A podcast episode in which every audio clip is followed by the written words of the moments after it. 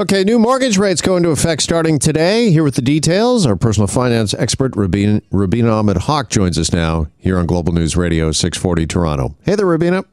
Hey, Jeff. How's it going? Not too bad, thanks. Uh, changes to the stress test when it comes to uh, mortgages. Uh, what changes as of today? Yeah, so uh, starting today, it's going to be harder for you to qualify for more money. Um, the stress test, just to give a sort of uh, a summary of what it is, uh, came into effect in 2018.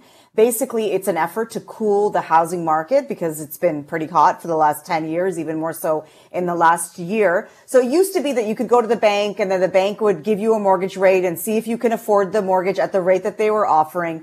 Uh, but then they brought in this stress test and they said, no, you have to either qualify at the contract rate, which is the rate the bank gives you plus 2%, or you have to qualify at the Bank of Canada five year posted rate, which has just gone up from 4.79% to 5.25%. I don't want to bore everyone to death with numbers, but basically what that means is if you go today compared to yesterday, you are going to be offered less money uh, to borrow from the bank because even though you may pay your mortgage, well, you will pay your mortgage on that contract rate, so that much lower rate, you still have to show that if rates were to go up up to 5.25%, I could still make mortgage payments. Okay, so the big question is what effect, if any, is this going to have on housing prices in the red hot, hot uh, housing market right now?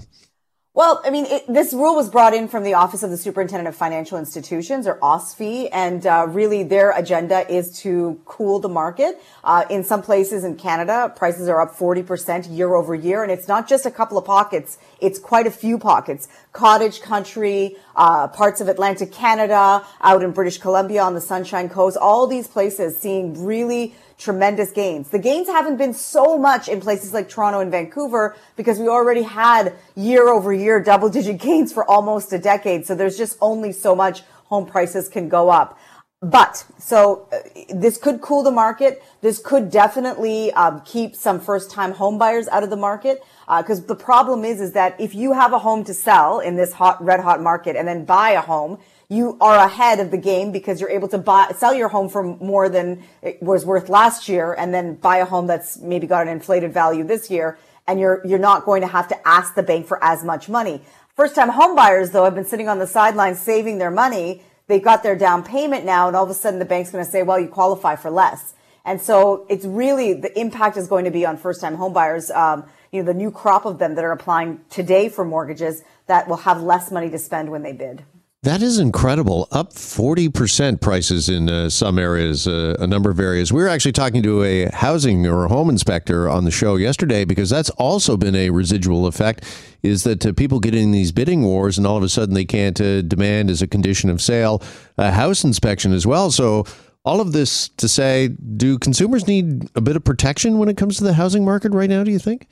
Well, this is part of it, right? This is part of baking in some protection, some insurance so that uh, you know, the big banks are not offering people money that they can't pay for the long term. So people are not getting into a situation like we saw in the United States 10 years ago where your home, you could no longer afford to make the mortgage payments for whatever reason, either because the housing market softened and you owed more money than the home was worth, or interest rates went up and all of a sudden you had a variable rate mortgage, which is now costing you two, three hundred dollars more, and you simply can't afford to make those payments. And the inspector that you spoke to or the appraiser that you spoke to, another issue they're having is that people are bidding on these homes, not putting any conditions in, no financing, no inspection. And then they're going to the bank and saying, yeah, I bought this house for 1.8 million. And they're saying, yeah, but the appraiser says it's only worth 1.5. So we're not going to lend you that much money. Now you've mm. got hmm. this $300, $300,000 gap and if you don't make that up, you will be charged by the seller for not fulfilling that contract. You will lose your deposit. You may have to pay some fees or some fines, some interest. And so the whole thing is just getting so out of control that some measures have to be put in place. There are already quite a few measures, but this is just another one uh, to get people to, to, to not bid over what they can afford. All right, meantime, as we await the reopening of the province and uh, restaurants, uh, bars, small businesses are reopening, reopening to customers, there's some growing concern over the economic recovery here in Ontario and really across the country when it comes to the supply chain. There's some real supply chain problems out there right now, Rubina. Yeah, so a number of things have been happening during the pandemic that we've talked about as well too. One is the uh, demand for household goods has skyrocketed. So we don't have money anymore to spend on transportation, uh, spend on travel and vacations and restaurants and bars, like all those things that you mentioned that are still closed. And so we've shifted our buying to things in our home, household goods, uh, things to make our homes look more beautiful, paint supplies, renovation supplies, anything. And a lot of that stuff comes from China and it comes through, you know, that route through the Suez Canal, through the Atlantic, and then into a port somewhere uh, in North America. So that is one issue is that there's just been so much demand that they haven't been able to keep up. And then secondly, we had this blockage in the Suez Canal uh, a few, about a month ago, I believe, believe, and that created a problem as well where they just simply couldn't get goods through. And so there's still that, you know, there's still a delay in things getting through because that blockage is still causing problems. Um, and so, and the pandemic on top of it, people are just spending more on things that they normally wouldn't spend on. So they cannot keep up with the demand. And then raw materials. Those are the price of, you know, lumber and other things. Like you, we've heard over and over again someone saying, you know, my deck, I was quoted this much and now I'm being quoted this much because the cost of lumber has gone up so much. And so all of that is, creating a problem for consumers really because companies are going to raise their prices. You know, Sleep Country is saying they're going to raise their prices. A number of other countries, uh, companies, Aritzia, another uh, saying that, you know, if there is going to be increased cost for them, that's going to go down to the consumer. So do we think these supply chain problems are they temporary? Is this something that's going to get worked out over time? And do you think these price increases you just spoke of, Rubina, are they permanent?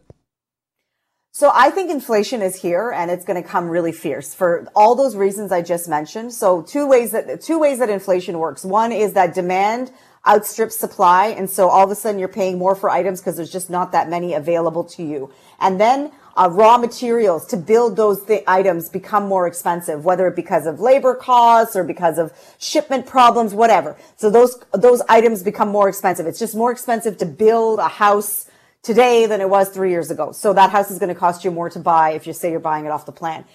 And then the third is interest rates. So interest rates are still at rock bottom. So people are more than comfortable spending more and more money on things. And that is going to drive up prices. So I think that, you know, coming, we're going to see the price, we're already seeing it at the grocery store. Uh, when you go, the price of regular fruits and vegetables that I've been buying for 10, 15 years have all of a sudden gone up. I would say my bill has gone up about 30% in the last year on the same things that I bought last year uh, because of all those issues. Transportation costs are higher. Pandemic has slowed things down. And uh, generally speaking, people are willing to pay more for items because money is so cheap. All right, but we've all only got so much money. So do you think that that possibly could stall any economic recovery we're hoping to see? Well, the people who have been working throughout the pandemic has have a lot of savings that they could uh, send out into the economy if they wanted to when the when the pandemic ends and the economy opens up again.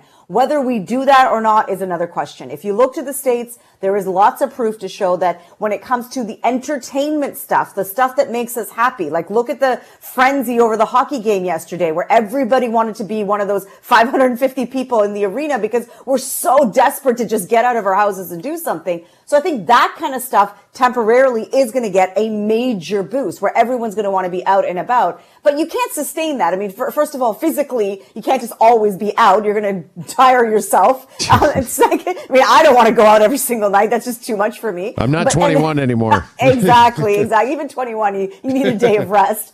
Um, and then secondly, I mean, it, it is, yes, it is a great, big pot of money, but we've been spending a lot of that on our homes. I mean, I don't have as much savings as I do. I've just been able to divert that into renovations in my home. We did a kind of a, not a major, but a major-ish renovation in the in the in the springtime, and that's because we didn't go on a holiday. I'm like, well, we can use that money that we used on a holiday on this renovation. So the money's kind of been spent in some places. So um, I don't know. I mean, I think in the beginning there will be a pop for sure, but it, I don't think it can be sustained. I mean, inflation. If things start to get more expensive, people are going to cut back.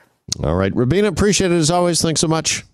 Thank you. Our personal finance expert, Rubina Ahmed Haq, with us.